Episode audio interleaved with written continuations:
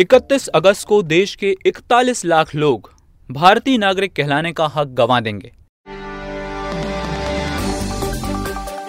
लेकिन क्यों? ये होगा एनआरसी की वजह से। एनआरसी मतलब national register of citizen NRC 31 अगस्त को पब्लिश किया जाएगा और इस लिस्ट से 41 लाख लोगों के नाम मिसिंग हैं। इसके बाद उनसे भारतीय कहलाने का हक छिन जाएगा और उनको विदेशी माना जाएगा। यही मुद्दा है आज का द बिग स्टोरी पॉडकास्ट, जिसमें हम दिन की सबसे बड़ी खबर के हर पहलू को आपके सामने रखते हैं। मैं हूँ आपका host Vaibhav. National register of citizens को बनाने के पीछे एम था कि असम में गैर कानूनी रूप से रह रहे विदेशियों की पहचान की जाए। सरकार सितंबर 2020 तक नेशनल पॉपुलेशन रजिस्टर भी बनाएगी, जो राष्ट्रीय स्तर पर एनआरसी के लिए फाउंडेशन का काम करेगा। तब आप असम में रहते हो या किसी देश के हिस्से में? आपको प्रूव करना होगा कि आप भारत में गैर कानूनी रूप से नहीं रह रहे हैं। मतलब आपको साबित करना होगा कि आप भारतीय हैं। ज़ाहिर है, इससे असम में कोहरा मचा हुआ है, जिन्हें एनआरसी का नोटिस मिला है, जिनसे भारतीय होने का सबूत देने के लिए कहा गया है, वो दहशत में है। हड़बड़ी ऐसी है कि कई लोग हादसे का शिकार हो गए हैं। हियरिंग यही होनी चाहिए जहाँ हम रहते हैं। हम घर से इतनी दूर नहीं जा सकते। जब ज़िंदा रहेंगे तभी तो हियरिंग के लिए जा पाएँगे। एनआरसी अथॉरिटीज ने हियरिंग जहाँ हम रहते हैं वहाँ से इतनी दूर क्यों रखी? एक ही झटके में मैंने अपनी दोनों बहनों को खो दिया। ये दर्द भरी कहानी है असम की आसमा खातून की।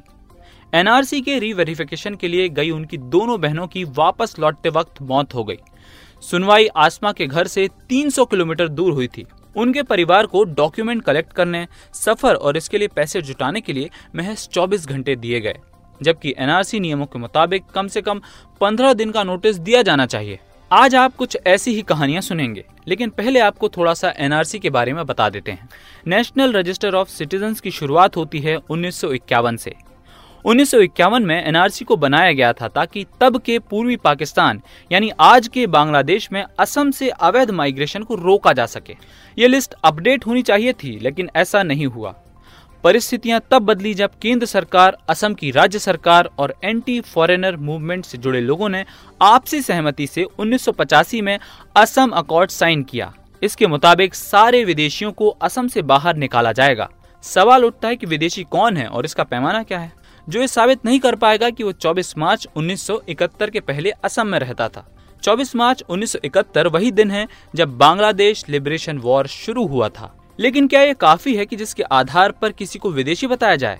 हमने कॉमनवेल्थ ह्यूमन राइट्स के संजय हजारिका से बात की। सुनिए उन्होंने क्या कहा। दिक्कत ये है कि कई लोगों को बांग्लादेशी कहा जा रहा है बिना ये जाने कि असल में वो कहाँ से आए हैं। ऐसे भी लोग हैं जो 1971 के पहले मतलब बांग्लादेश बनने से पहले आए हैं। ऐसा देखा गया है कि लोग बंगाली मुस्लिम को बांग्लादेश ही बोलते हैं। हम में से कई लोगों ने एनआरसी देखा है। अगर इसे सही तरीके से किया गया होता तो ये विदेशी लोगों को पहचानने की अच्छी प्रक्रिया होती। असम की इस बड़ी ट्रेजेडी से अच्छे तरीके से निपटा जा सकता था।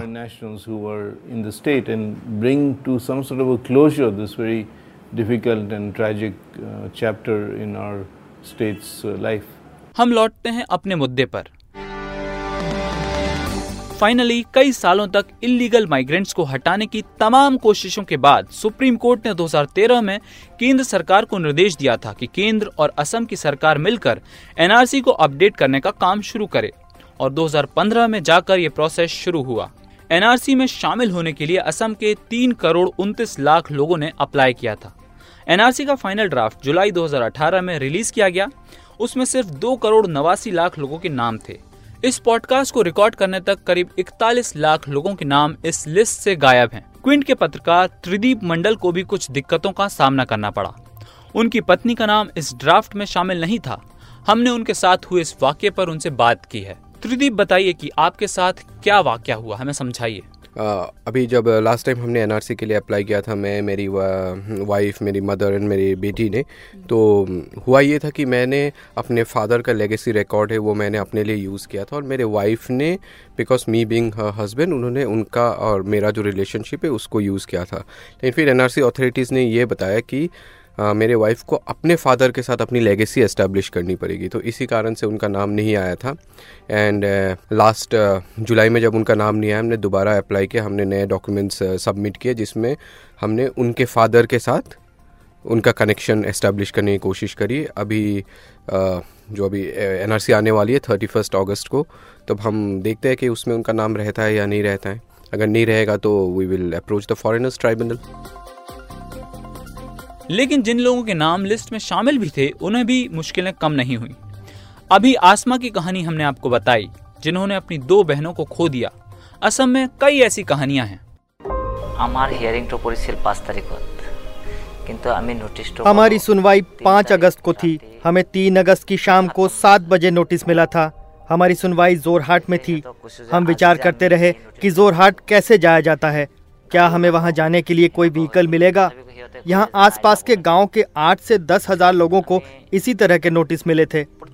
हर परिवार को तीस से पचास हज़ार रूपए खर्च करने पड़े। उसके बाद हम सुनवाई के लिए गए। ये थे मोहम्मद यूसुफ अली। उनके परिवार के सदस्यों को एक ही दिन चार अलग अलग जगहों पर सुनवाई के लिए पेश होना था। पूरे राज्य की यही कहानी है। राज्य के ग्रामीण इलाकों में रह रहे लोगों को अपनी सिटीजनशिप साबित करने के लिए शॉर्ट नोटिस दिया गया था।